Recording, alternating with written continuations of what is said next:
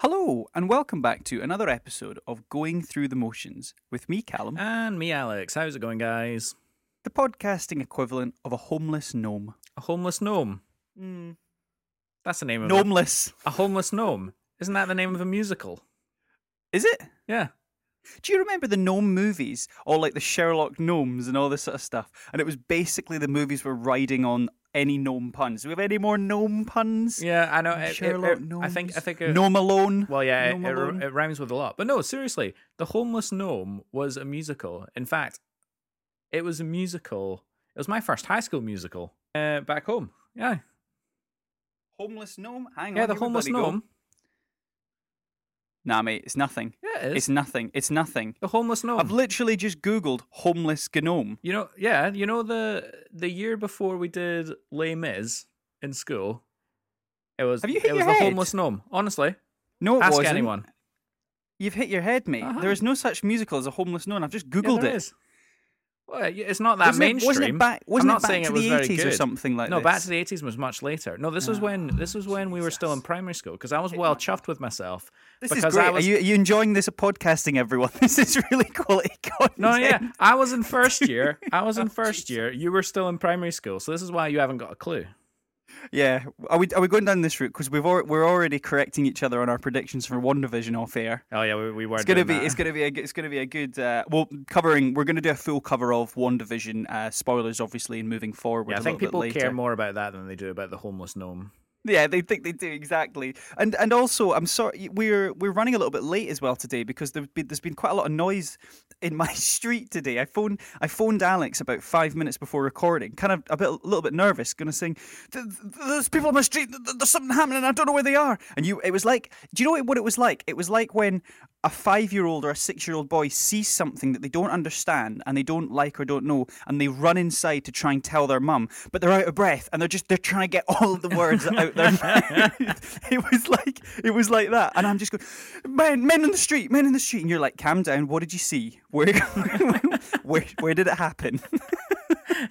and I'm, I'm just, I'm just lamenting. Anyway, it culminates in me going, I don't actually know where the noise is coming from, so I'm flinging my window open, and of course, down the street, there's a group of lads. They've got a van, and they've got some sort of rope in their hand and a pulley, and I don't know what's happening. I can just hear this squeaking pulley, and they're all just shouting, but it's like they're, cl- it's just incoherent yelling at each other. Is there a It's lot of like hands on hips and like Yeah, noddings and looking? a couple of and- supervisors and uh, kickings of tires. kick into tires. I'm like, what the? F- what is going on? It's like, did you ever? Frankie Boyle did a really funny joke in the same same vein of bin, like not a rude joke actually. It's one of his cleaner ones about bin men. Oh, that's a, it's a rare goes- entity that one. It's a rare, but it's so good. He goes, isn't it just weird bin men? How every morning they just shout and they're banging, and it's every morning, is that a bin? You go and get that bin. I'll get this bin. and it's like, could we not have all agreed that when we start the shift today, we all just go, today when we're working, we collect all the bins Yeah. and we put them in the truck. I don't know. I think look, I, I just think, is I just think down the road, right? Basically, what I'm looking at is I'm looking at three men pulling a bit of rope and a pulley. I don't even know what they're doing. For all I know, they're breaking into the. For all I know, it's a Home Alone situation, two doors down. Right. And I'm like, could they not have all just agreed that when we get there, we're going to put a pulley up on the roof, we're going to pull the rope a little bit, and then we're going to leave. yeah. And we're gonna leave. don't- And can we're you hear and, it? Can and you we're gonna, hear it? And the one thing we're not gonna do is we're not going to annoy Callum while he's trying to record his podcast on a Saturday morning. Actually, I I actually can't believe it. I'm fizzing. Can you hear that? I They're can't actually. pulling a I rope. think it's all right. they're just pulling. I genuinely might just go out the window and be like, "What is going on?" Nah, I wouldn't. Not worth it. I, I can't demand, hear anything. demand, demand a review. What is happening? I, I demand that I need to know. Could you imagine Call the that? ombudsman. Yeah, or the ombudsman. The ombudsman. what is the ombudsman? Nobody I've heard knows. the ombudsman. Nobody is knows he? who Is it like? the ombudsman is. Is it like the Babadook for social justice? Absolutely, I think that's exactly who it is. That's what I picture him, like with a tall Don't hat. don't don't don't say his name three times. to a. The, don't I think Peep Show do that joke? I'll call the ombudsman the ombudsman. He's not some sort of mystical entity. That would be Are we off the rails? What are we? Mate, what, we are what off the are rails. we? Well, well, I tell you what, we're on mystical entities this week Oh, because yeah. we are a music and movies podcast, and each week we like to talk to you about some of the scariest new movies and releases that have been released And by new, we mean a year ago. a year ago. Yeah. We're so current. Exactly. Know, we and we also thought we in moving forward we're going to do a bit on Raya and the Last Dragon because obviously that's that's just dropped. But but we went we went. Should we do it next week or do we wait till we don't have to pay? And I'm like, do we need to answer this question? Yeah. We are the minimal effort possible is what this podcast. That's what you deserve as listeners. and We're going Absolutely. to That's how much to- we care. We, that's how much we care. So yeah, you're right. This is as far as we're concerned a new movie. But Alex, it's a good one. It is a good It's a bloomin' good one, and it's a it's a creepy good one. Yeah. And I want to I want to talk to you a It little a bit. blummin' good one. oh, very good. A blummin' good one. I Oh. love a Blumhouse. Yeah. I do love a Blumhouse. They, th I want to. I guess I kind of just want to talk to you about two things that, The that Invisible very Man. much frame. It's the Invisible Man. yeah, two things that two things that frame this movie from the outset, which is the director and the I guess I guess the budget and the scale of the movie. And I'll start with that because Okay. this is this is a a low budget style of movie. It totally is. And uh, I think it's all all the better for it. Do you know? Mate, do you not always it feel gives like- it such personality? Oh, I feel gives it- like the best horror movies are always the ones without the massively inflated budgets. Yep. Now I'm going to say a couple of films that this film that it, it, it- touches and rubs up against, and that kind of is down uh, down to the the director Le Leigh Whannell. I can't actually always pronounce it. Now Leigh Whannell, for those of you who are not familiar, um, might have might recognize his face, for he plays. David in the original Saw movie. He is one of the original guys chained up in the basement. Oh. Now, there is a reason why, is because Leigh Whannell was one of the original writers of Saw, the original uh, short movie, the nine minute movie. So there was a Ah. Have nine minute that one? 2003. I did. I watched it this morning. Really? Because Really? I wanted to watch it again. And it's very interesting. So Leigh Whannell was in, attached to writing the Saw movies and directing, uh, sorry, producing with James uh, James Wan. He was also attached to a lot of the other movies that James Wan has directed, such as the the uh, is it Contagion? Uh, no, not Contagion. Um, oh, what the Insidious, Insidious, and uh, Conjuring. Sorry, was Fast and Furious Contagion. is uh, 10, No. 11, and 12. He's not attached to any of those. No, because because Leigh Whannell is a huge fan of horror movies, and he's a really really into horror movies. Now, I've got a couple of things that he's also done, which really just bolsters his uh, credibility in this space. So we obviously talked about Saw. Um, and we said Insidious, so he's attached. He's attached to those those movies, but there's some other interesting movies that he very much has had a hand in. Now, one that I want to talk about. Uh, so we have sort of Dead Silence and, and, and sort of movies of movies of that ilk. But one I want to talk about is a movie that kind of, I guess, if you were to release as a box set, The Invisible Man would be the second of a two-parter box set because the first one would be a film called Upgrade. Have you seen Upgrade? I have not. Upgrade is without doubt one of the best sci-fi thrillers.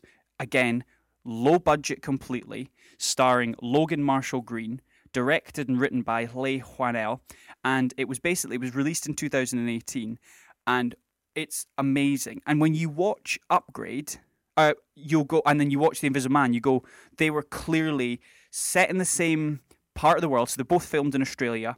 It looks like the same production team. You can see that it's got the same stylistic views. So some of the, the camera work, the cinematography, it's all kind of like dark and, and black and quite mysterious. Low low budget, low cast.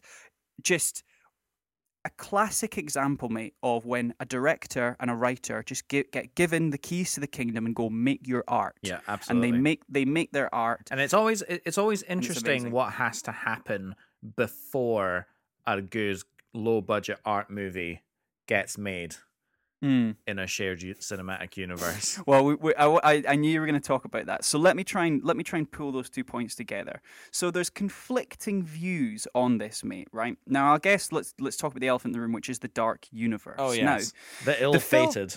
well, the ill-fated. So I, I've I've read a couple of conflicting facts. So I'm going to tell you them both, and I'm going to ask you which one you think is most likely. Okay, so the film was originally going to be part of the Dark Universe, with Johnny Depp starring as the titular character and Ed Solomon writing the screenplay. But changes were made to the Dark Universe to focus on individual storytelling Mm-hmm. and moving on from shared universe concept after the box office disaster of the money, uh, the Mummy 2017. Ironically, that was an interesting money. one. That was an that was that was an interesting one, The Mummy, because I did watch it like about again like this movie about a year after the fact, Mm. and I knew that it was a it was a financial and critical disaster, and I kind of Mm. watched it and I went, I don't know, that's kind of what I was expecting. It is what you said, but the I'm like, but the problem is, um, mate. The problem is with it. It was which itself attempted to reboot the Dark Universe after the box office disappointment of Dracula Untold. but see, I quite It- like it that was- one as well. What's wrong it with was me? just I don't know. I mean, like I think it was. I don't think the movies themselves were particularly bad. I just think that you you're gonna lose. It's it's almost like it's almost. I think it's almost tribal these things, and I've tried to really think about it. I think it's I think it's tribal, where people just feel when you put Dark Universe as the logo at the start of it, and they release the press footage of you know uh, Javier Bardem. Oh god, and, that um, the the, and, and the cast photo of them all in photo of them their all their their their dark, suits. very sharp suits, so looking Uh-huh. very brooding, and you- and exactly. you go, oh, here we go, boys, and then but it's like do happens. you, it, well no but it, it was it was it was it's almost tribal in my sense because it's like we're going to give you a, a cinematic universe because that's what you love and we're just going to cramp your you know cram all these movies in here Yeah, and demand all your money At least one a year is what was Uh-huh. said. and and it was and it was just like and the fans hate that i mean as a fan i hate that i hate that because that is that is that is the movie producer going we know what you want and we're just going to give it that fuck off Well, I wouldn't. like I wouldn't, genuinely look, I wouldn't. I wouldn't say no to a shared universe of monster movies. No, no, Why no. not? That there's a very big difference to what I'm saying, right?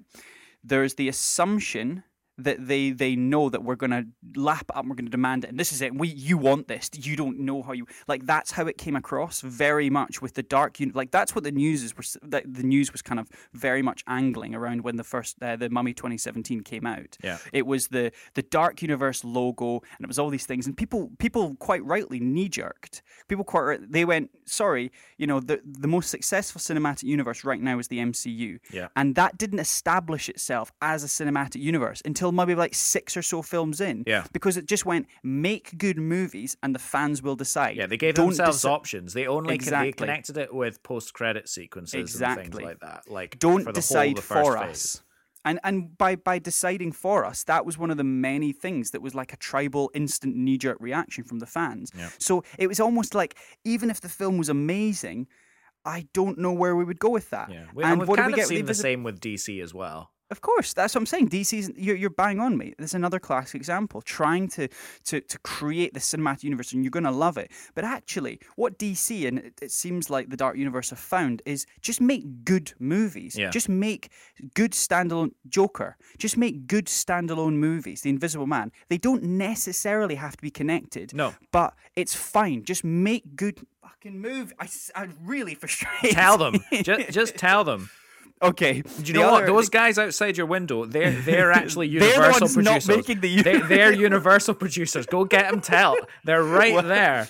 This well, is your speaking of- opportunity. Well, here's some interesting about the Universal producers. So this is the conflicting fact to that previous one I have, which is in February 22nd in 2020, during an interview with CinemaBlend's Real Blend podcast, Oh. Whannell stated that the film was never actually planned to be part of any cinematic universe, including the Dark Universe. And he stated, it was weird. This film came about in a really random way. It was like I was plugged into some kind of world building. I had just finished Upgrade. They called me in for a meeting with some of these Universal and Blumhouse execs. To, and I go into this meeting, and they don't really talk about Upgrade. I mean, they say they liked it, and then they moved on. So I'm sitting on this couch thinking, what am I here for? What is this meeting about? And then they started talking about The Invisible Man. Mm-hmm. So I I I wanted to believe that this was com- com- completely, uh, uh, uh, I guess, a kind of standalone project that Leigh Whannell was trying to create himself. but it's quite clear that people at Universal have already kind of gone down this route. They've gone down this route of going. We need Yeah, to make standalone good. Exactly, we need to make standalone good movies. They they they recognize that knee jerk from the fans of we can't just shove this down people's face. And and then we get the Invisible Man 2020. Yeah. What did you What did you think of this film? Um, I guess as a as a pacing of the movie, and what did you think of it as a kind of a stylized film? Because I I remember watching it again for this episode, and I forgot how long it was. Because when I first watched it, I was It's, like, "Oh, fair, it's, it's fairly long. It's fairly long for a low budget horror Mm. flick because those are the kind of movies that you would expect to be, I don't know, like 140, something like that. Mm, mm. 140, 145 Yeah, yeah, time. yeah. This is definitely on the two hour mark. Yeah, this is. one. And I think I mean, I liked it, first of all.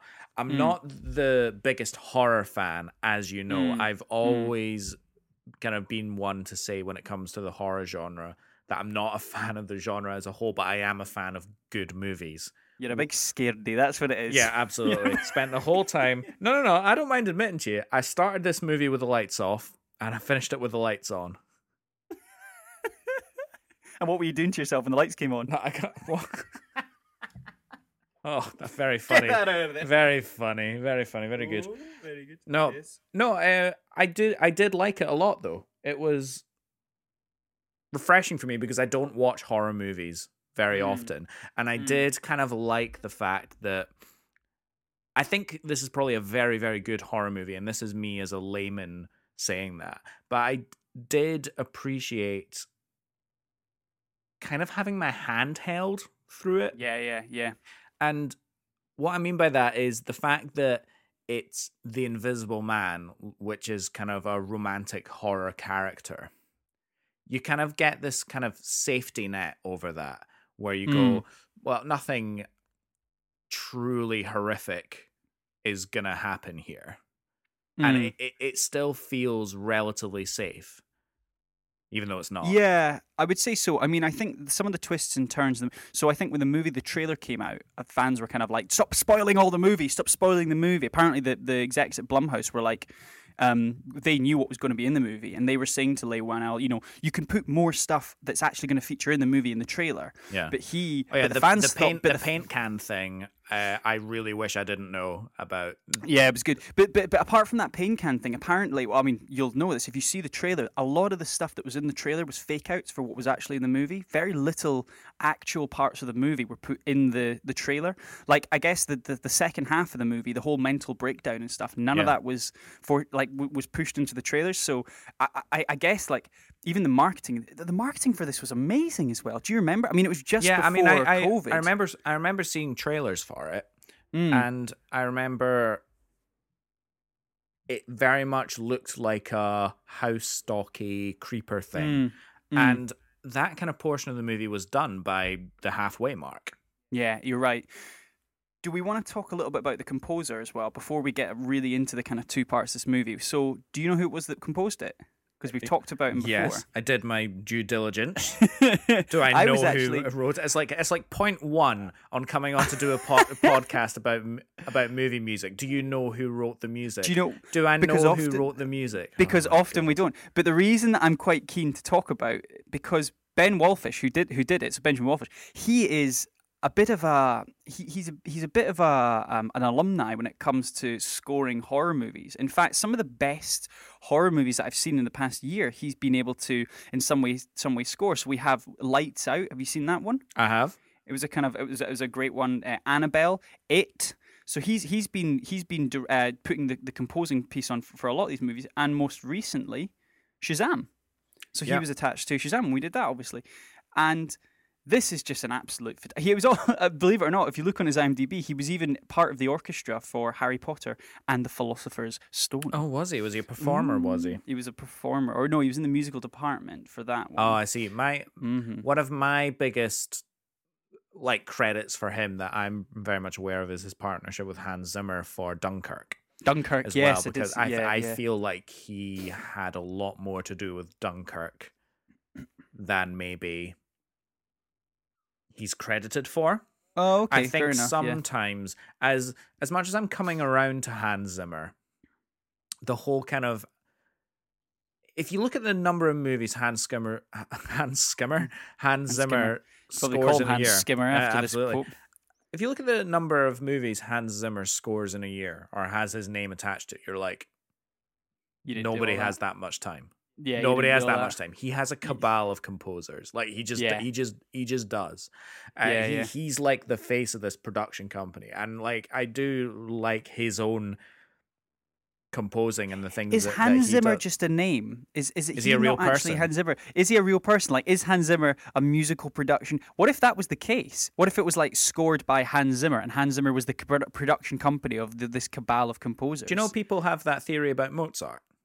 Do they really? Yeah, people have a- Oh yeah, I have Yeah, heard about this. People have a theory about Mozart that he's not actually one man, but uh, sort of like a coven of uh, cultist composers, uh, because he Mm. he he very factually was a Freemason, and Oh. ver- and a lot of that, and a lot of the kind of cultist stuff of the Freemasons sort of enter into particularly his operas. And, and things Mm. like that, specifically his last opera, The Magic Flute. And a lot of Mm. people thought that actually the man, Mozart, didn't actually exist and it was just a bunch of Masonic composers. That, Oh, how interesting. But I don't think I don't think that's true. Now, but it very much was Ben Wallfisch. He very much does exist. He And- does. And, I, what I really like about The Invisible Man is it's very clear that uh, Leigh Whannell and Ben Wallfisch actually have collaborated quite a lot on a lot of sequences. And I can give you some facts on this. So the opening sequence, where we have the tide and the and the, the, the opening credits. Yeah. By the way, what's really funny was Leigh Whannell also says that he goes, it was only when I realised that I just wanted to use a simple effect just to show the opening credits, which is water against invisible title cards. And it was only then when I realised how difficult doing water in CGI actually was. Like it's the most difficult concept. Yeah, I was like, right, okay. but he All I says the wanted to opening do was the most difficult thing I could. yeah, the opening sequence originally had music written for it, but Leigh Whannell uh, and the sound design team felt it worked better with silence and the sound of crashing waves. Oh, there's there is there is something about silence at night starting uh any movie that way, but particularly a horror movie that just fills you with dread. Because honestly, Mm. I was in full I am watching a horror movie mode Mm. right at the beginning. Yeah, the- yeah, from yeah. the first scene, and there was like no music. You know, when Yeah. she was like getting out of bed, and she was, I mean, uh, it's Elisabeth Moss, isn't it? it is Elisabeth Moss. Yeah, she was fantastic in this movie. Yeah, she, she's she so good. act- she was. Oh, Do you know it's so really good. it's really on that fact. So I did have a fact about that, which was they were they were kind of they were humming and hawing about potentially putting in a little bit of precursor just to kind of set the scene. But actually, again, Leigh Whannell, being the director that he is and the visionary that he is, he went, no, no, no. We've got Elisabeth Moss for this. We can. We're in a situation where we can just start the film, just start the film of what you're seeing, and through her acting, because she is so great at it, you will know what is happening, and you do. You do. like you that whole sequence Do.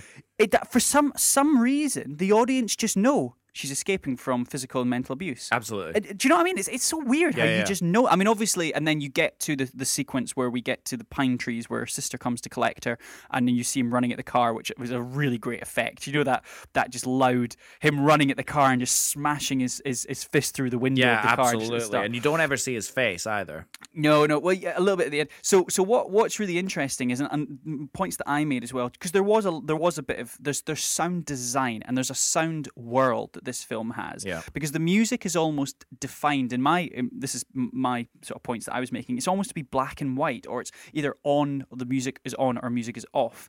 In the same way that either there is music, um, or there's not, and it's kind of like the the Invisible Man. He's either there or he's not there. Yeah. And it's kind of like that finality of it, like the editing sequences, how the music kind of builds and the noise and the fuzz builds, and then it just edits cut to black of her just sleeping in bed, looking at the alarm clock. Yeah. And I'm th- and I'm like, that's a really recurring theme, and that's a sequence. You know, that kind of. It's there or is it not there? It, Yeah. There's there's no in between. Yeah. Um, and I, I thought that I thought that was really really great. I also quite found it quite funny how when when we see her bag that she packed, there was a map clearly in the in the bag. Right. Just just just letting the audiences know she's she's going away. I know. She's going on a It's trip. like this, this, this is the things this that is a fucking map. this is these are the list of things you you have to show and not tell when somebody is escaping. from somewhere. exactly, exactly. I know. I thought it was quite good. Um, and again, we, we we could talk about the track itself that's played as she's running. You know, she's she's jumped over the wall, and the, the track that's being played is called "Escape," Yeah. which is such a wonderfully, it's such a mature, like a mature track that it's basically ideal. It's it's it's an ideal tone, and it sets the mood of what we're watching. Um, it's just tension. It's just tension because the strings are so high, and the tension of what you're watching is so high. I mean, you don't know Adrian as a character, but you can see in her, in the way Elisabeth Moss is acting, she's terrified. Oh yeah, She's- absolutely. she And the scoring, so and- terrified. and, the scoring isn't like a dramatization of the facts that are happening. It's more of a a, a commentary of her emotions in Mm. in that scene, and I think that goes throughout the whole movie as well. yeah, you're bang on. because it- another track that has the same sort of feel is what you're talking about is Attack. Yes, oh, I've got I've got some notes on attack, Attack, Attack was a great one, and house fight as well. and again because you've got you've got the really really high pitched strings and high pitched strings are very much a a horror That's like Hitchcock, isn't yeah it? it's more a than very much it's very much a horror kind of staple it's it's been around forever and there's a reason for it because it, it because you you get that sort of that there's overtones of like you know chalk on a Mm, like you get mhm. that kind of static yeah, that yeah, go yeah, along yeah. with those super super high pitches yeah, because yeah. just the string is sh- so short and you need Yeah. just like a load of uh, rhythm and percussion to actually Sure. get a get a note out of the instrument. It's really interesting how you can just get that effect and then put it into the mix because at the same time as all those really screaming high violins, you've got ultra ultra distorted electronic The electronic stuff, yeah. and I thought the electronic stuff was yeah, exactly. That's that that was Alex making the noise of the electronics with his mouth, everyone. You- Absolutely. everything's fine with your podcast, don't worry. absolutely i'm just gonna just gonna wipe That was quite good. I think if you were to listen to that back, you'd be like, "Oh, something wrong with the audio." No, no, it was quite good. I'm, I'm, I'm in an unrelated note. I'm just Have gonna, I'm just gonna that? wipe off my uh, microphone. Oh god, that's disgusting. It's dripping. I can see it. That's disgust. Oh, was that necessary? Yes, The scraping sound. was. Stop licking it. Stop licking it. It's clean. It's clean. No, don't lick. This is disgusting. I, I do I do think you're right. I mean, even in the strings, there's a couple. There's a track that I will get to a little bit later, which does I think the opposite of the high strings for a different reason. Okay. Um, and I, I thought it was really great. Just just on that on that sequence where she escapes, the pine trees um, that you can see, they aren't actually na- that so pine trees aren't native to Australia, which is where the movie was filmed. So the sequence where uh, Celia runs into the night amid the pine trees was actually shot on a plantation where they're growing for future uh, Christmas trees. So if the sun if the sun was up, you would see that the pine trees are all planted in a neat little row. In a neat little row. Amazing. Fantastic. So I'm, I'm glad you told good. me that this movie was set in, was uh, Yeah. not set, filmed in Australia because you, you were talking about Australia earlier, and I was like, pretty sure the Golden Gate Bridge is in San Francisco. San Francisco, yeah, exactly. Yeah, it's, it, Pretty sure I don't have that wrong.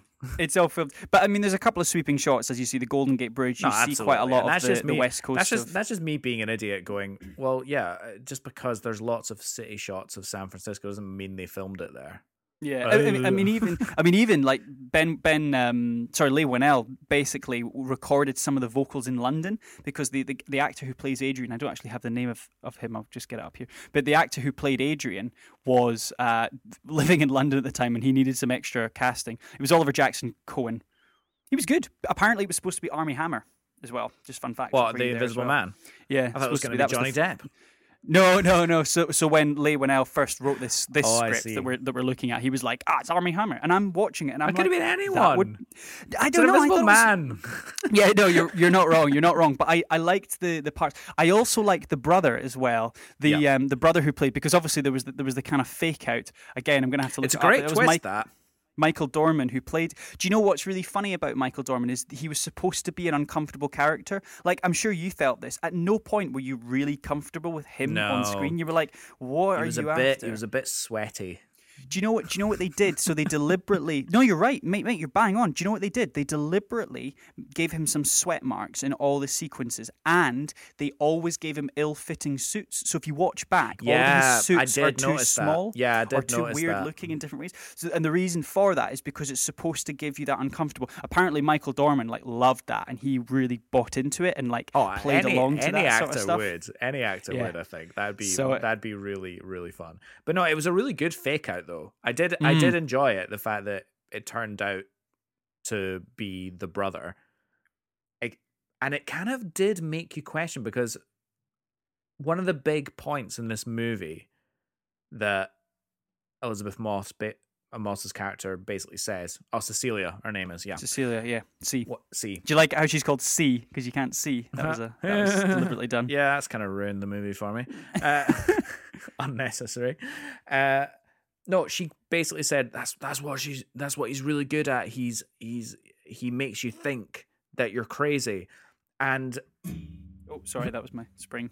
Keep going. Keep going. Was- that You're not crazy, thought- Alex. There isn't just noises. oh, I thought well, it sounded kind of like sounded like your guitar, but I beg- I began to wonder have the audience been manipulated because I Mm. think the questions started growing in my mind after in in, like the final like 10 minutes of the movie yeah. when those questions were really starting to be asked of was it actually Adrian all So- along or was or was it the brother and you Was it the really want to double down with Cecilia and go oh no yeah of course it was definitely Adrian at one point yeah. Yeah. or, or for for most if not all of it up until that last Yeah. bit as she says but then you're like oh but how do i know that how, how do i know Yeah. how do i know it wasn't just the brother all along Yeah, all along, exactly. Well, you know, it, but I guess I get when I first watched it, and I was rewatching it again. I was like, "Oh, it is Adrian? It is Adrian?" And I forgot about that twist at the end when I rewatched Yeah. it recently. And then I'm now thinking, no, it was. It was the brother all along. So I don't really know where you're supposed to think. Um, having slept having slept on it because this was very much a an unanswered question in my he- head when I went to sleep last night. But having slept on it, I do think it was I do think it was Adrian because I think you know you know what was de- well, what- years of years of defin- torment and yeah, abuse. Years of torment and abuse. And what definitely did happen was that whole conversation of him, you know, knowing that she was thinking about leaving and basically saying basically outlining the plot of the movie for her. Basically you'll never Yeah. escape me. I'll find you wherever you are. I'll be standing right in front of you and you won't even see me. And he's an Yeah. optics person and the suit is literally in his garage downstairs. Yeah, it yeah, was definitely him. It was definitely him. But and so when you lay it out like that you're like well yeah that's like really obvious. But both you and i have just talked about the fact that the movie did a fantastic job of raising the question of going oh well maybe it wasn't maybe maybe we don't know that it was him the maybe movie.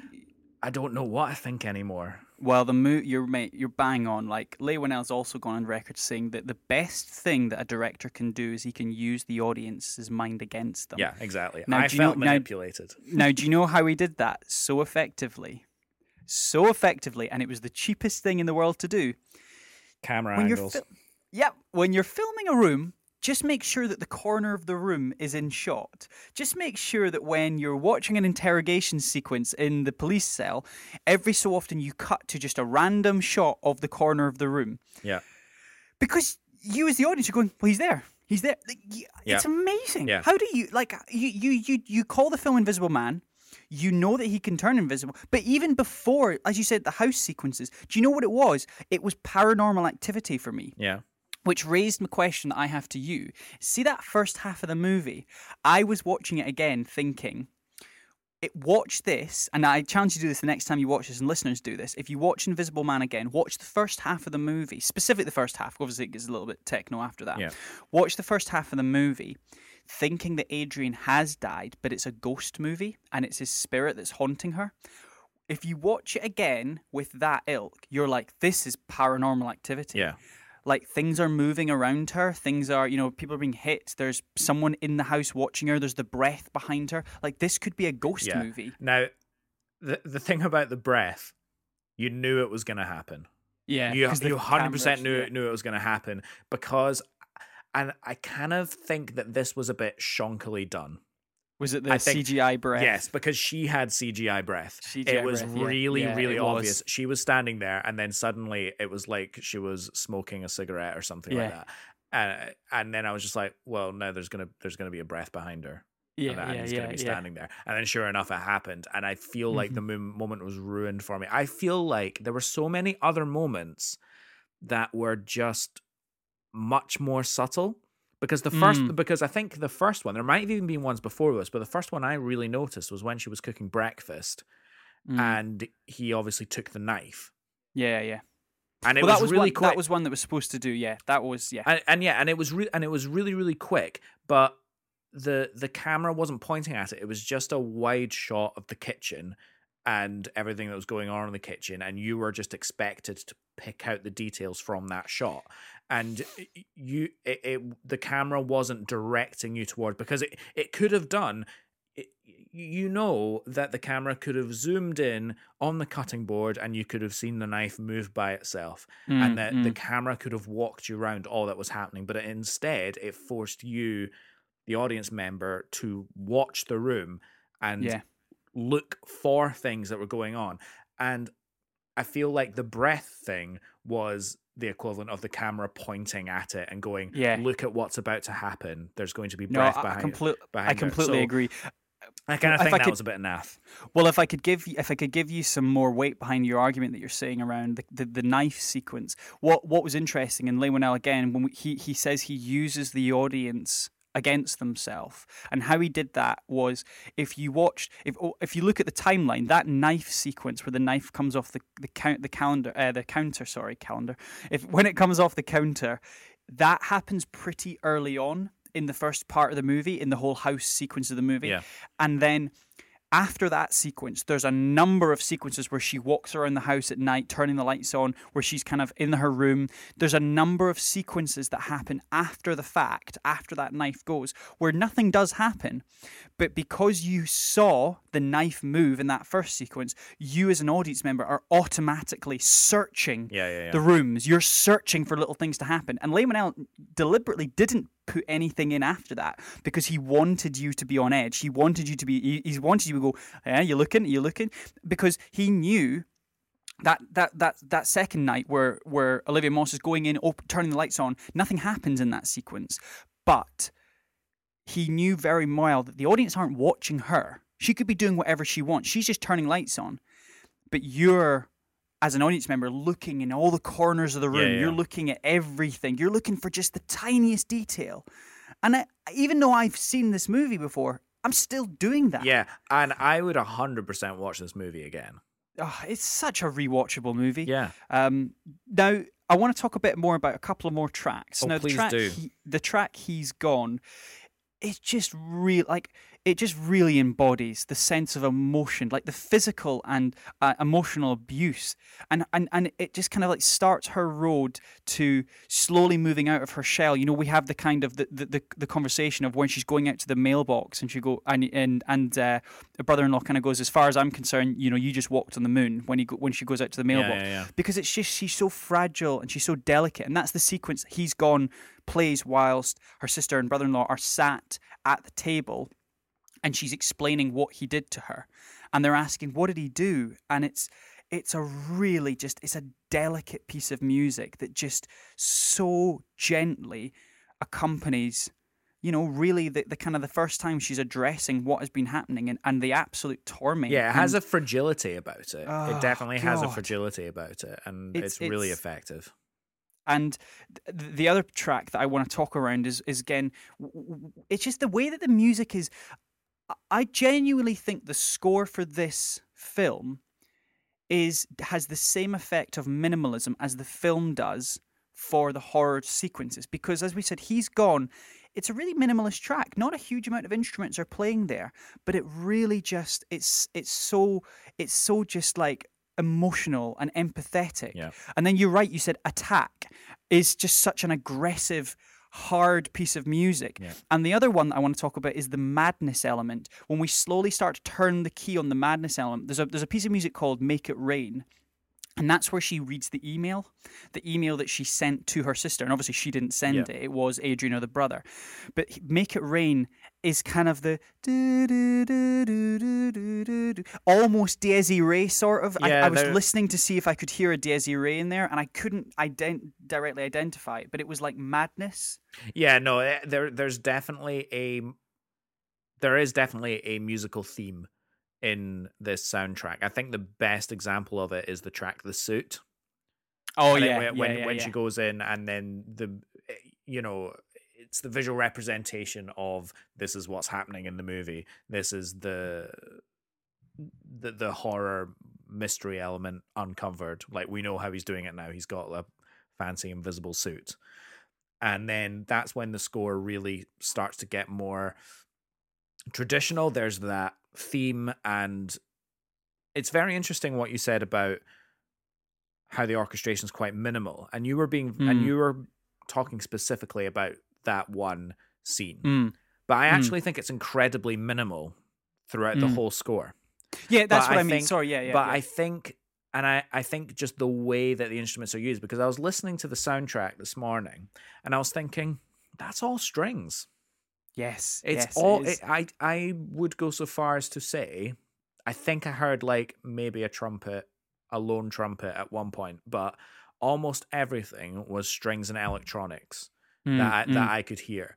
And I just think that's so cool because as, as a string player, I just love hearing string ensembles Well, being when- when we- used in so many different types of ways to convey just uh, the whole the whole spectrum of emotions. It's brilliant. It's it's so timely you say the word spectrum and the strings because we talked about the high strings at the start during Escape, and I said there's an example later on in the film where they do the opposite of this, and it's the spectrum springs. Is the track "He's Behind You"? So "He's Behind You" is the sequence in the car park outside the, the sort Oh, of yeah, mental manic, facility. That track. It is, and and the or it's it's just after the sequence where the you know the fight sequence in the hallway. I mean that was amazing. Yeah. Um, but he's behind you uses it's like a double bass and a percussion in like a really sinister way, and it's like a low double bass or low cello Yeah. that's being that's being played there. And I'm like, oh, this is a really rangy string scoring. And I, I thought it was brilliant. Yeah, and then they, they Um, get and then they get distorted in like a really Yes. Yes. really really twisted twisted way and Mm. there, there was actually one sound world that came to mind actually with those really deep el- electronic bombs and Yeah. again it, it was dc extended universe hans Yeah, hans, ex- hans zimmerland you know um you know you know in man of steel whenever the kryptonians show up with their like world engines or you know whatever Mm, and there's mm. just the Yeah. that Yeah. kind Yeah. of thing Yeah. Yeah. yeah. and I just thought that that was that was here as well. Obviously used in very very different ways, but Alex, I've got a question for you. do you. it. Ask me. Do you suffer from trypophobia? Couldn't tell you if I did. Now, trypophobia is the fear of small holes or bumps in a in a cluster pattern. Because you said the word suit. Now, cleverly, a lot of people do. A lot of people are have a fear, and I actually do too. You know, things think of things like pomegranates. You know, when you cut up on a pomegranate and all those little small holes and bumps, or like think about like little holes in a skin, or little like barnacles, or things like that. Some people have a real fear of that Really? stuff. And I, you know, it's like it's like. Have you ever seen? Um, oh God, I, I don't like think about. You know, like pictures. Oh, I can't say it. Like like maggots under the skin, or like perfect um, holes of like creatures. You know that you hear the stories of like spiders laying their nests in the skin, and like the holes coming up under the skin. Bill That is a yeah. known. Yeah, oh, mate. Yeah.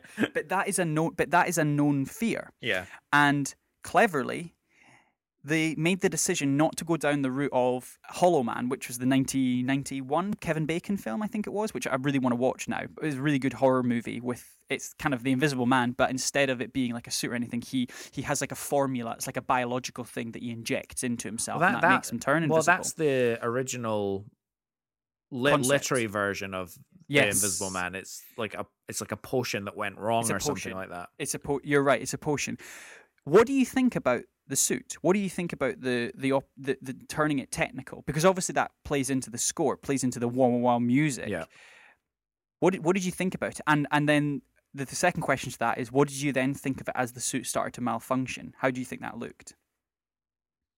Well, I mean, I love the fact that they went down a kind of retelling kind of road and they weren't, you know, married to the the classical monster of okay, you know, mad you know, he's got an invisibility potion and he accidentally falls into a vat of it and now Yeah, he and yeah, now he's yeah, completely invisible because, you know, that's kind of that road's been trodden, hasn't it? Mm, And mm. I think the only way to make this horror movie effectively and make it an effective horror movie, sorry, is for us not to know initially how he did it. Now, unfortunately, that was a little bit ruined for me when the movie came out because I did see all sorts of spoilery posts and things like that that were like, uh yeah, it's a it's a suit. It's it's a suit with like cameras and stuff, and it's just cl- Mm, mm. clever and stuff like that. And in, in many ways, I fe- feel like even, even if I hadn't known that, I would probably would have guessed it, just Mm. because it's you're told very early on that he's a optics Yeah. tech expert, and there's very and and there's very and there's a portion of his lab that she looks at in the first scene First sequence, where yeah. there's obviously supposed to be something there, but there's nothing there. So you know Mm. that's that's quite obvious in a, in a way. But I don't I don't know whether that would have been so obvious to me had I not already been looking for an invisible suit. But I did like the fact that they reinvented the character in Yeah. concept. Definitely. Yeah. What did you think of the glitching? Oh yeah, the glitching. I mean, it was deeply uncomfortable because it added Ah. another element of because in all the other previous scenes where he attacks her or does something and he's just completely invisible, Mm, you- you're almost married to the fact that you're never going to see him. So Yeah. yeah. you're looking around. yeah. Whereas when Do he you- do you starts, wanna know how they did when that, he, when he way? starts malfunctioning, I do. But when he starts Yeah. malfunctioning, you you then have an added element of oh god, I know he's about to pop up on the screen like right now. Yes. Whereas Oh, it was wonderful. whereas before you knew that that wasn't going to happen. It was going to be floating objects and you know Grabbing by the throat, ex- no one knows. Yeah, you know yeah. exactly like you know creepy creepy shit but you weren't gonna have any any like you know sudden appearances of like really you know creepy suits because it, it did look really creepy Yeah, yeah, no, I, I just loved it. The gl- the glitching when I watched it again. I remember watching it in cinema. I'm like, that is an incredible effect. Like, I don't care who you are. The the effect of the the hallway fight sequence. Parts of his face were showing up. Parts of them weren't. I almost think that he- the Invisible Man was almost in control of when he kind of could show up and when he couldn't. And but some points he, you know, he, he obviously couldn't. It, there was like weird half of the face was coming apart and come. I thought it was great, and even just like just doubling down on your points on the suit, I just thought it was magnificent. That first track where you see and you see all the wee cameras coming into focus. I'm like, that's so like me as a technologist. I'm like, that is so cool. it is cool Like the con. I mean, obviously it's not and again it instantly explained how it works yeah. without having somebody in a lab. Because how shit would it Oh, have it's been? How perfect, shit would it have been if show don't tell. Um, yeah, because I can totally imagine this scene existing and completely ruining the movie of her stealing that second suit and then just going into a lab in downtown San Francisco to this unnamed smart person and Mm. and him going, "Oh, it looks like Unnamed it- smart person one. Yes, it looks like pushes glasses up up bridge of nose that that this is how he did it and this is what and this this is what this suit is and da da da da da da da da da da and then all of a sudden he's actually in the room and the scientist dies. Uh, Yeah, but yeah, yeah. but he served his purpose in the movie in that to Yeah. tell us how it worked. But How it worked. Yeah. but he was the director was able to explain all of that to us by literally having a close-up shot of the camera cameras going zzz, zzz, zzz, Yeah, it was brilliant. It was so good. and then we were So- just like, oh, okay, we instantly know how it works. So Leigh Whannell used his crew, um, used a combination of old school techniques and state of the art CGI wizardry to bring the Invisible Man to life, with some scenes requiring a fully green suited actor um, that could be painted. Uh, that would be painted out uh, later, and then others. Sorry, I've just got a message come through my phone. Brilliant. I was reading that halfway through. Sorry, I'll start again. With um, Whannell used. his- So- so- I know, so jeez, I'm just. ready. I'm just, I'm just, you know, fuck, I'll just keep it in. He was using the green suit. Um, uh, basically that, that could be painted out later and achieved with with nothing than, than simple bit of string. So basically using string um, and, and effects. With saying that in the fight sequences there was a real mixture of things. So he said they had Lizzie being pulled around on wires. Um, they had a stunt person in a green suit who then had to be digitally removed. But then they also, in some of the scenes, they would use some really old school practical effects, like pulling doors closed with a piece of string, like a fishing wire. Some prop guys would be hiding in a cabinet and they would pull the piece of wire, or the, the sort of fishing wire, and the door would close or the cabinet would open. And it made you realize how you do visual effects doesn't really matter. It's only the end result that actually matters. yeah, matters. 100%. And then there was the other element of this, which is where you would have a sequence where you would have like a corner of the room. So what they did was they actually used like a gimbal, like a remote, uh, a robotic camera rig that could be programmed to shoot each take with the exact same timing and movement. So this allowed them to capture both the take with the stuntman and one clean take without the stuntman. So editors could merge the two shots perfectly together and then digitally erase the stuntman after, which is so clever. That is so cool. It's like um, I'm a bit like, but that's the, but in in a sense though, when you think about it, and like I don't know a huge amount about this sort of stuff, but what I do know is that that is like, if you if you just said to somebody, if you said to some- like. Anytime you see Photoshop, or anytime you know how you can digitally remove things. Yeah. The first question I always have is, well, how does the camera know what was behind? Yeah, exactly. If you're digitally removing an arm from someone, how does the camera image know what was behind it there? And so the obvious answer it goes, well, you if you had the exact same exact same shot, exact same lighting, everything, and you had two of them next to each other and filmed it perfect sequences, then you can do whatever the fuck you want. And that's what they did. Yeah. And I'm like, that's awesome. Like that is just classic old school filming techniques, just doing it. Oh, mate. This I, I, this film's an absolute delight. is. Everything It from in- really what is. you're watching and the behind the sequences and the char- the, the the people that are attached to it, the actors. This is a two thumbs up Definitely. every day of the week. Definitely. I'm the invisible man. I'm the invisible man. Moving forward, Let's move. You, you, you're really getting into that move thing. That let's move is. Oh, it's not not like a it? thing. It's not a thing. not a thing. No, I mean you can do it, Okay, but like I'll just shut you up. know, I'll not this, say anything. No, just just don't do the move. What do you want to talk about first, mate? Oh, I don't know. I don't know. I mean, we're gonna have to. One you know, division? have- WandaVision, mate. We're gonna. Okay, so we're we're gonna do a full. I guess what we'll do is we'll do a run through of this episode, and then we'll do Full a kind series of review, a full baby. Series review. Yeah, we'll we'll we've got. So I've got quite a few notes. I'm sure you've got some notes. Um, start us off, mate. Well, action-packed finale. Mm. Action-packed finale. I thought it was great. I thought it was really, really good. I really enjoyed just the whole series. Mm. I enjoyed getting more of a deep dive into kind of, you know, B characters Mm. Mm. and having this series be like a representation of like a character's kind of grief and emotions. great. Yeah, yeah. which yeah. was you know basically Wanda's whole whole thing.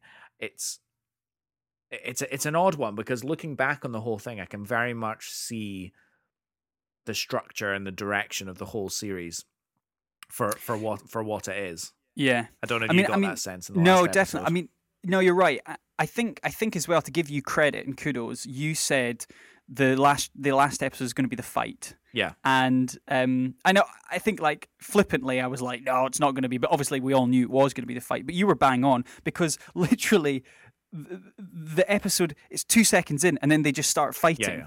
You know, it just it, it's it's that's that's what this episode. It very much had that kind of almost like uh, end game sort of cold open start. Like it just started, Yeah. and they were still the, the conversation just continued where they last left off, and then it just straight into powers, and there was a lot of red and a lot of uh, purple. Energy and you know witchcraft being thrown at each other, and I thought Agatha Harkness looked quite good. The whole yeah, witch no, she did. She went. quite She clever. went uh, full witch. Like her face was all like makeup to the Mm. nines, and Mm, it was really, really, really effective. And mm. I did kind of think that I really, really appreciated from from a production standpoint that they were really giving it the Marvel treatment.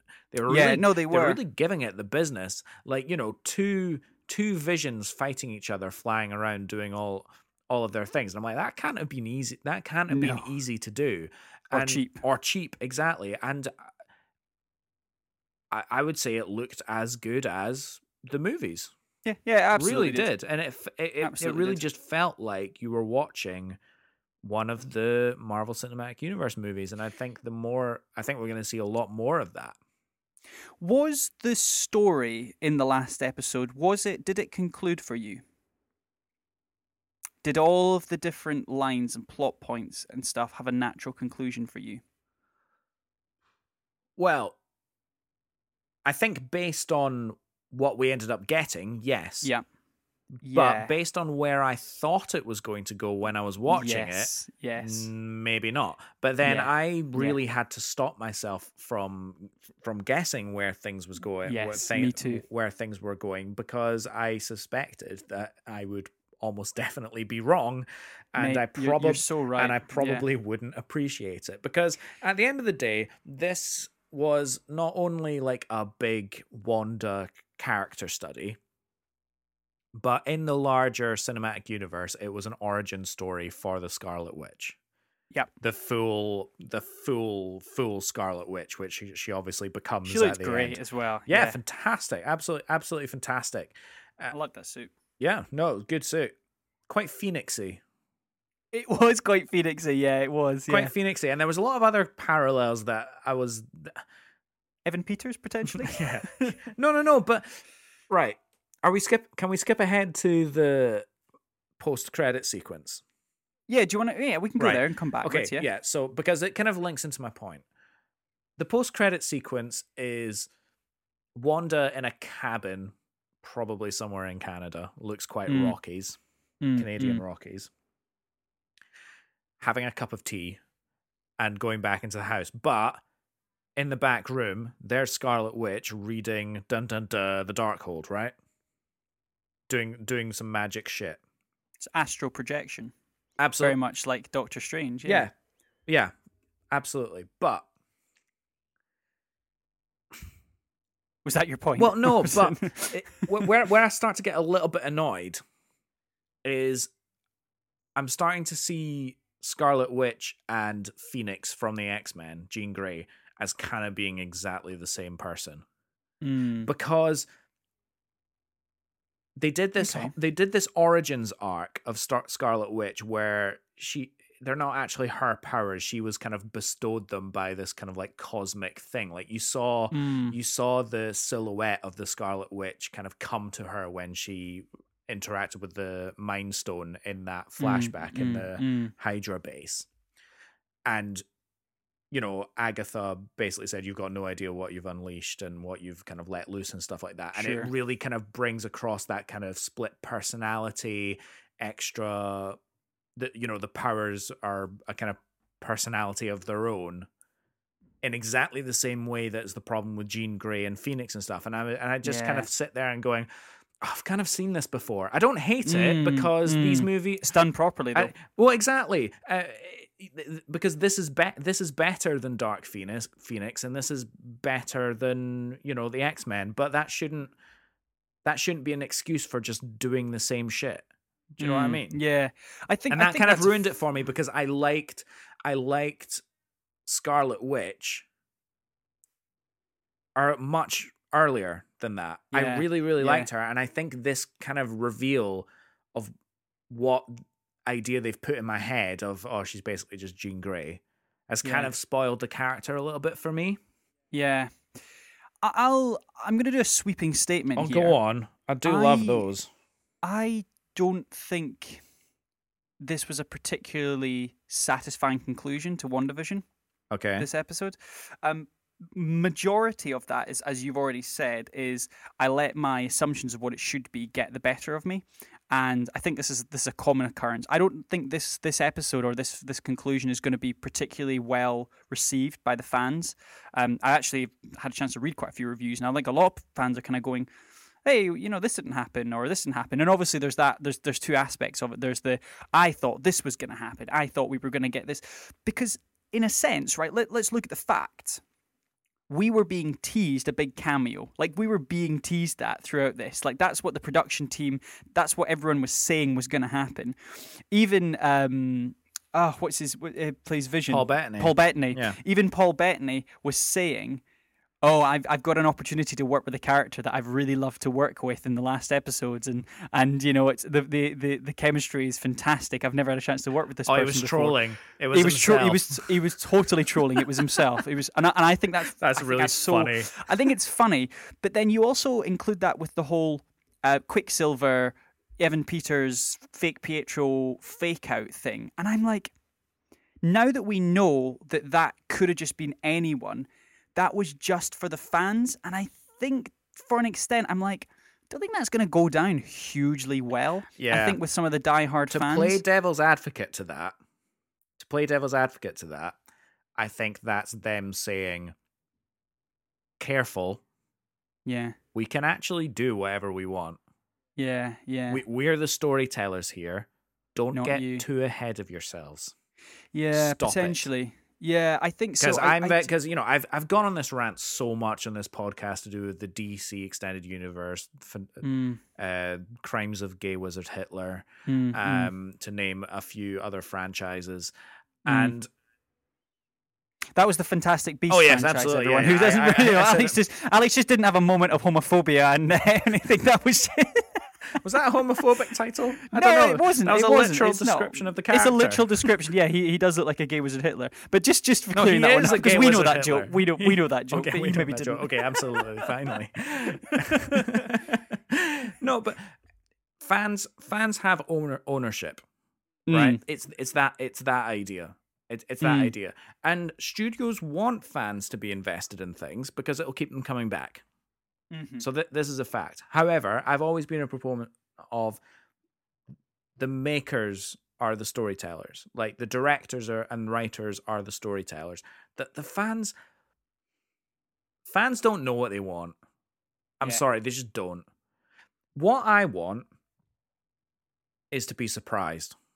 Yeah. What Yeah. what I want because if I go in with a certain expectation because I've I I've done so much research into the backstory of all these characters and I've grown up with them for my whole life and I know exactly what they would do and I know exactly what I feel like they should do. And oh my god wouldn't it be so epic if they took storylines from these from these comic big comic arcs and wouldn't be fantastic if it did that. But if it actually happened on screen would that be as satisfying Mm. as having my expectations subverted and just going in a completely different direction and them just telling a good story for what's happening in that moment. I, w- I want that experience when I'm watching things. I don't want to know what's going to happen.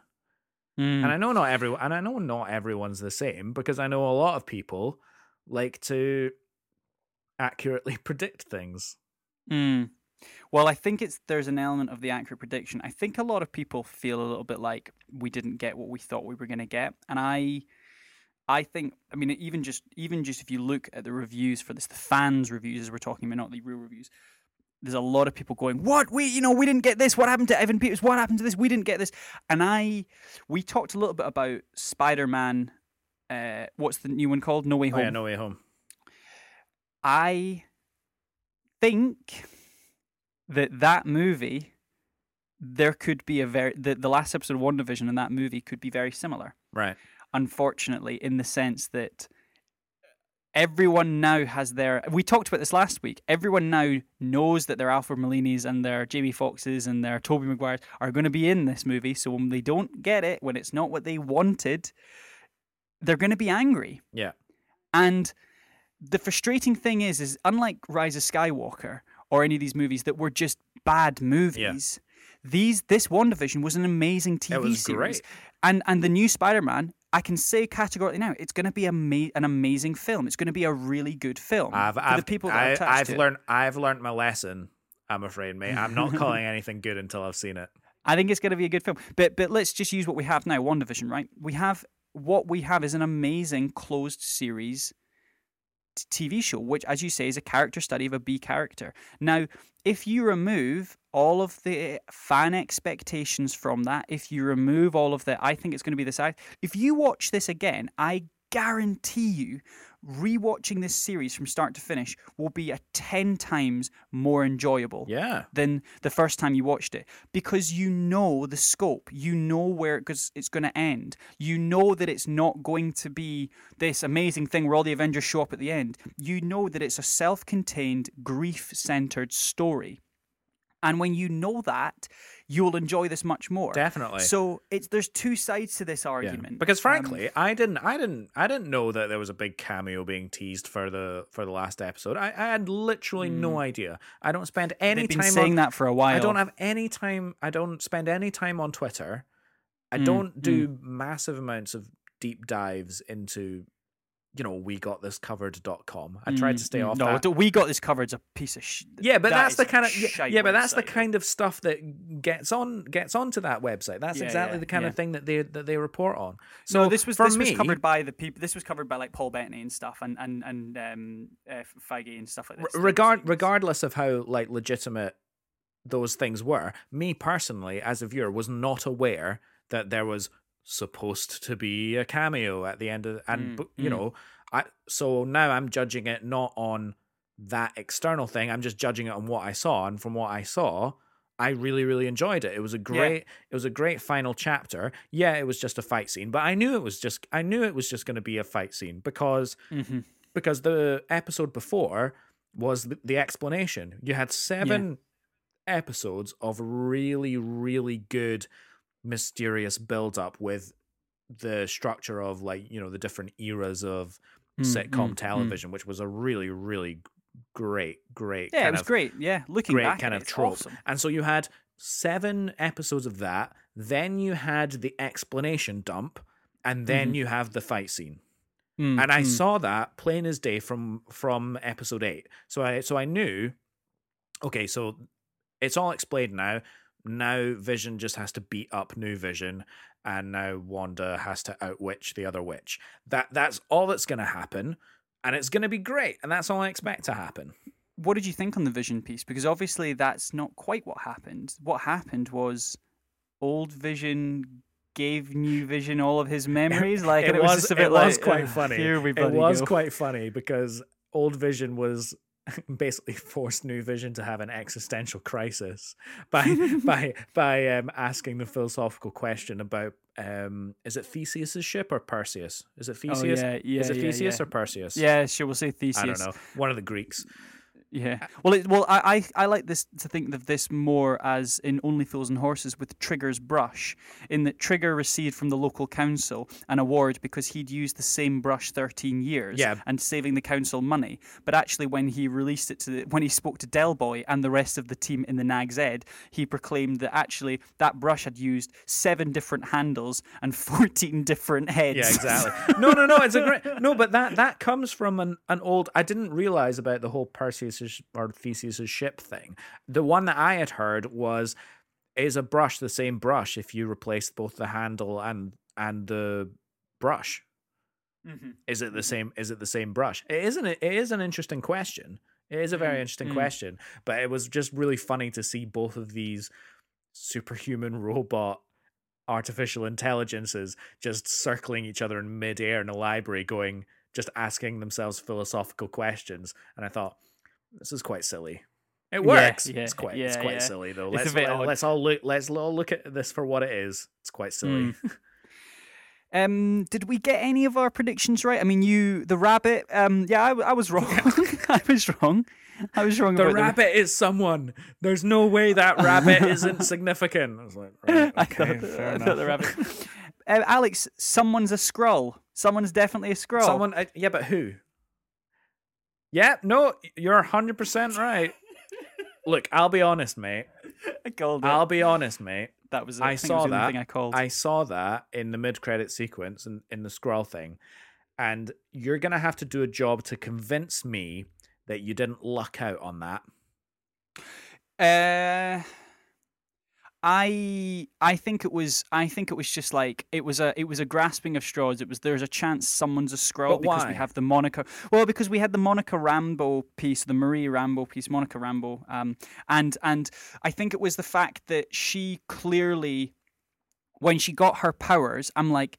Those are kind of Captain Marvel esque powers, and I know that they're going to try and tie this back into Secret Invasion or Captain Marvel 2. And I think specifically Secret Invasion will be Monica Rambeau's uh, story. Yeah. So I was like, I wouldn't be completely surprised if we've already set up the fact that there are Skrulls in this universe. If one of these army people or one of these police or FBI are Skrulls, like keeping tabs on her Right. um, because her mum's asked her to do it. So I think it was an educated guess. I don't Yeah, think it was yeah, a yeah, complete shot in the dark. Yeah.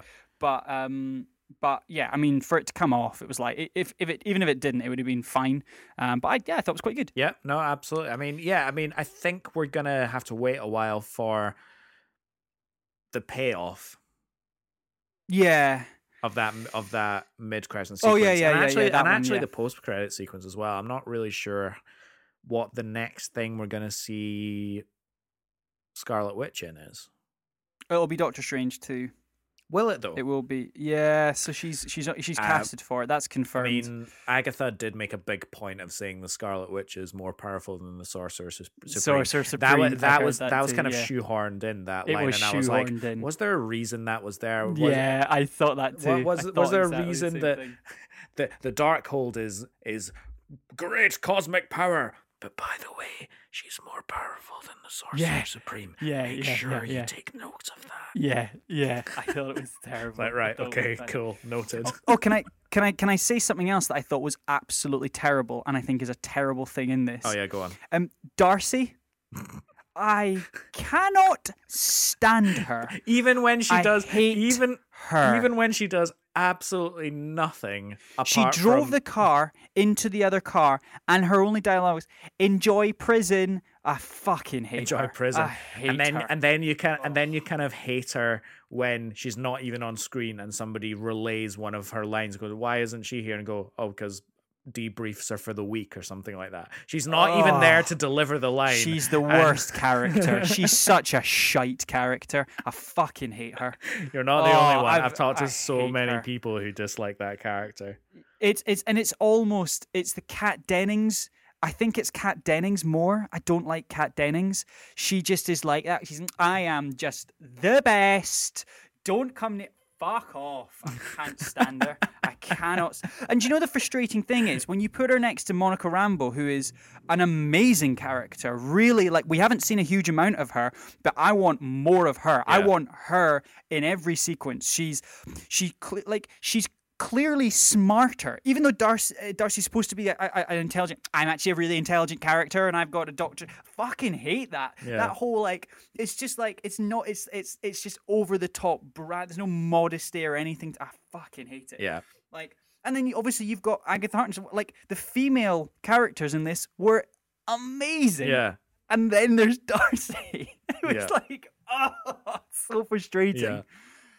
I couldn't stand Yeah, it. I don't know. I mean, I feel like Agatha needed a bit more time before she well, I think we will get more. before she became a one-dimensional villain.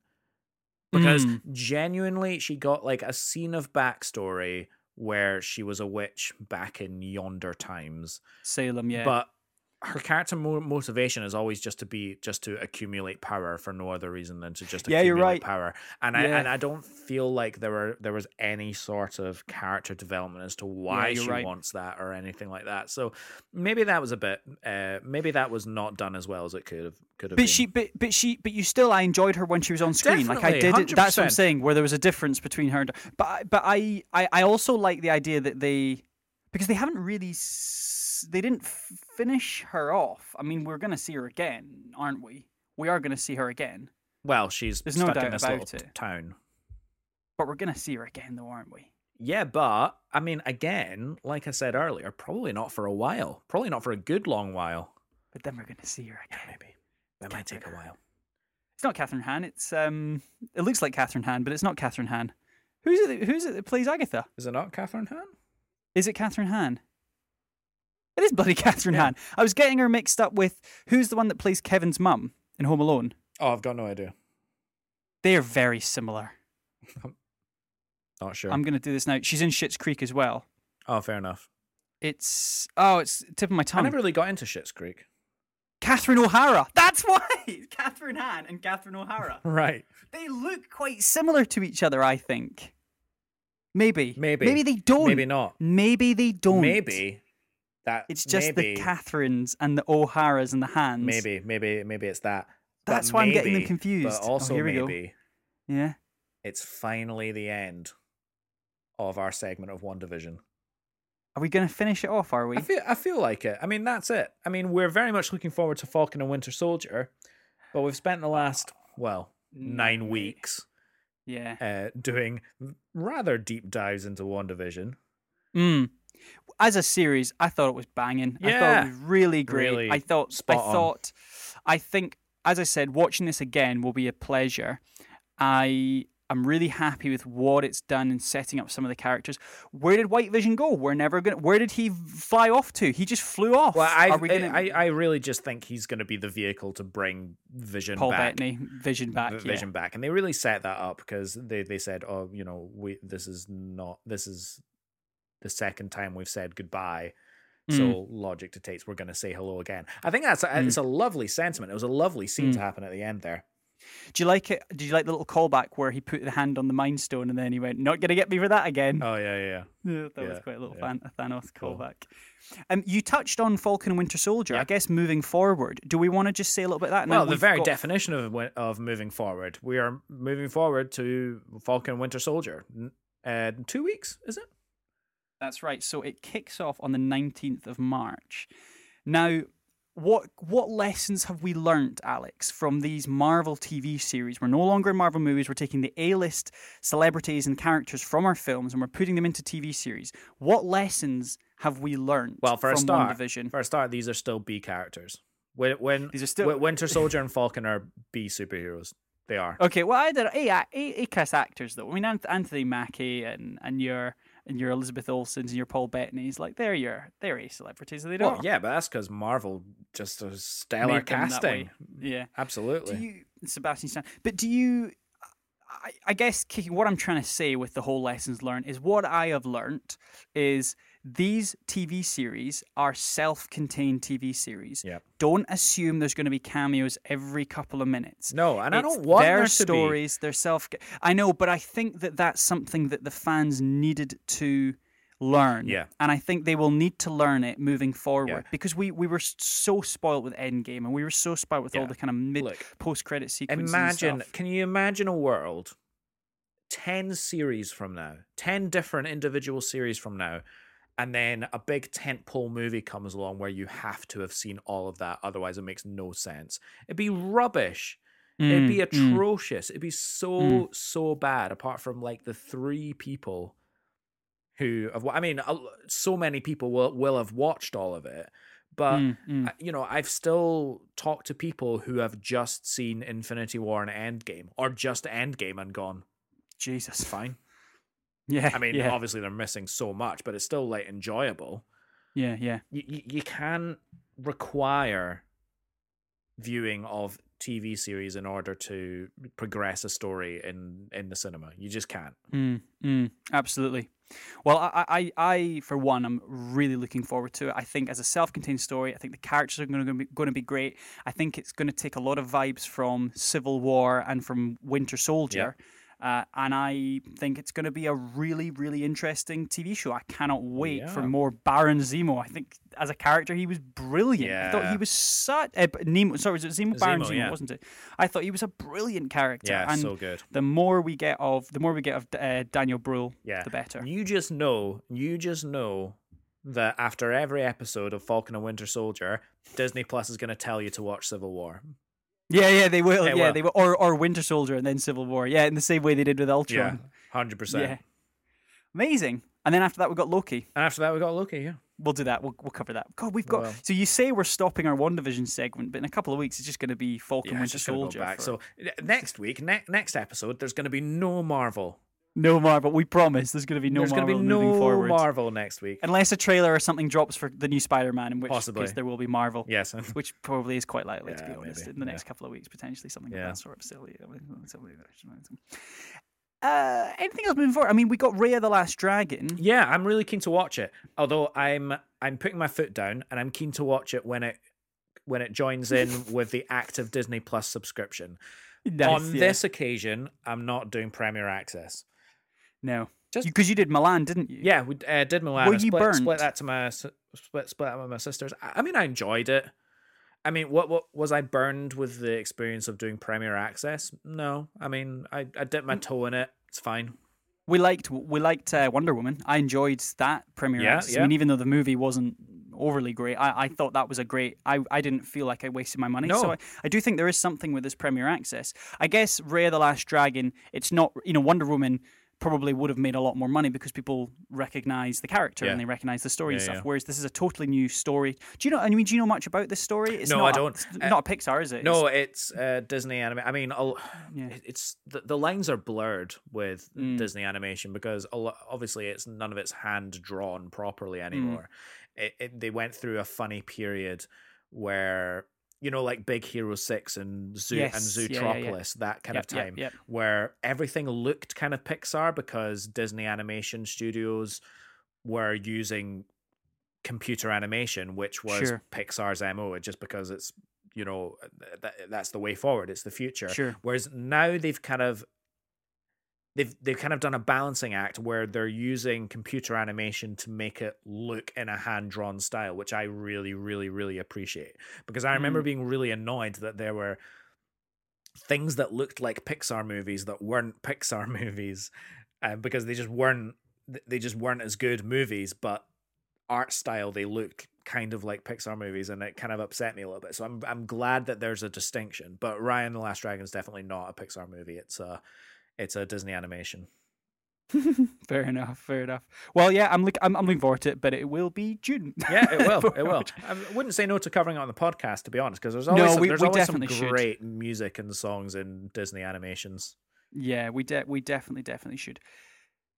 Next week, Yeah. What are we gonna do? Hmm.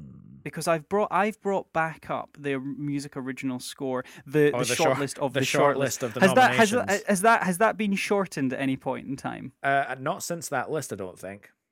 Because one that is on there that it might be worth us covering is Mulan. Did we not actually Or- actually do Mulan though? I don't think we've actually done Mulan. Or do we do Mank? Or do we do the Midnight Sky? Oh, interesting. Should we decide off air? I think we should this week. Yeah, okay, Let's it's going to be off air. one of those, or maybe another one. yeah, or maybe something Or not maybe- on the list. Blizzard of Souls, maybe. Ammonite. No idea what Ammonite is. No idea. Oh, or do we go down the route of one of the original songs? Minari. Could do Minari. Oh, What's sure. Minari? Ooh, interesting. Or we could go back to the email because we do have the Yeah, we do, piled we do, up. We, we, do have that. We do have that as well. We're just No, ignoring them. we're We just put, ignore- put do not disturb. We're not on. ignoring your e- we're, we're not ignoring your emails. Alex, what do they have to do now? They've got to get themselves onto the Apple Podcast app. Find us on there. Give us a cheeky little five star rating and an even Mm-hmm. Cheeky. cheekier review if you wish. If you don't want to leave us a review, you can tell us what your favorite movie is. You can tell us what your ma- favorite movie soundtrack is. We love to hear any and all of it. You can also find us on Spotify and lots Hmm. and lots of other places where you like to listen to podcasts. Do you want to get into touch with the show more directly? Do you want to have another shot at that one? Because you want to say, do you want to get into touch? Do you want to get into touch? It's the lack of rugby. It's really bizarre. Oh, like- I I said know, it. it I is, said it. I said the word Oh. rugby. No. Shit. I, I do. We didn't talk much about the rugby. Next weekend we'll do a, Yeah, we'll a, do. a Six Nations deep dive Yeah, for all those that Because missed it. everyone cares. Because I know everyone cares. Because everyone cares. Uh, the, the lack of Scotland game, man. What about? Ah, Oh, right. what about that Stop. England Wales? What about the red card and uh, not the red card? The the the tries in the England Wales. what about the game? We didn't- kickings of the balls and the and the Oh. oofting and the oohing and the chariots Those and re- all that? I I can't believe. Last week on the episode of Six Nations, I felt sorry for Owen Farrell. I can't believe I did that. yeah. That's a Uh, thing. Rewatching it and We're, watching back we're, the I'm also interviews putting my foot down and we're not getting into this conversation. Okay. There's an We- email we address do. which is yeah, it- yeah. We have an email motions, address. motionspod at gmail.com.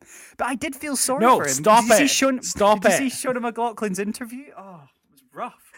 Uh, and we, you can also find us on the gram. We have an Instagram there where we post photos and conversation starters. So please feel free to comment. And we also want to thank our lovely graphic designer, don't we, Alex? Yeah, KTC Graphic Design did the logo, the new Mm. logo. It's lovely, Mhm. bright and colorful. She also does really, really nice prints of quotes from your favorite movies Mm, and other things and like Friends quotes. She's got like mini prints of uh, lots and lots of quotes from all the Friends characters and uh, ah, uh, Leslie Milk from from Parks and Recreation and Parks things and like Rec. that. And they've been yeah. very very popular. So go check it out. Fantastic, and the links are all below. But that is everything from us. Thank you very much for listening, and we'll speak to you again next week. Until then, bye now. Mm, all right, guys, ta ta. I'm the Invisible Man. I'm the Invisible Man.